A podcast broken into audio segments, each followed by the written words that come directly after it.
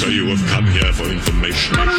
This, is a My Talk Dirt Alert update. A quick look at what's happening in entertainment We dug up a lot of good dirt. on My Talk. My Talk. Listen and learn.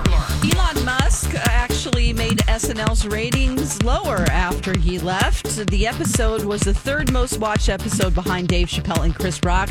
Keegan Michael Key and Olivia Rodrigo were the hosts and musical guests this last weekend, and their episode hit a new season low. Uh, the week before, Elon's SNL had a 3.6 rating. Keegan Michael Key's episode had a 3.5. While it was lower than Elon, it was more in line with regular SNL viewing.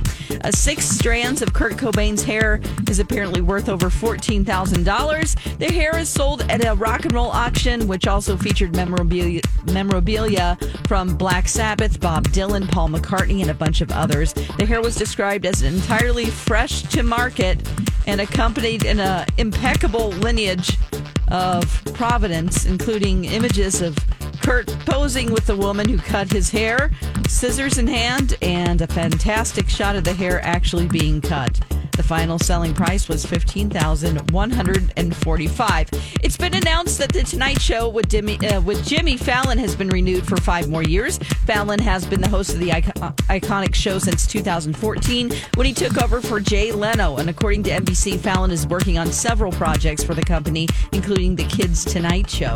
That's the latest dirt. You can find more at mytalk1071.com or by downloading our app. Greatest update ever. Dirt Alert updates at the top of every hour.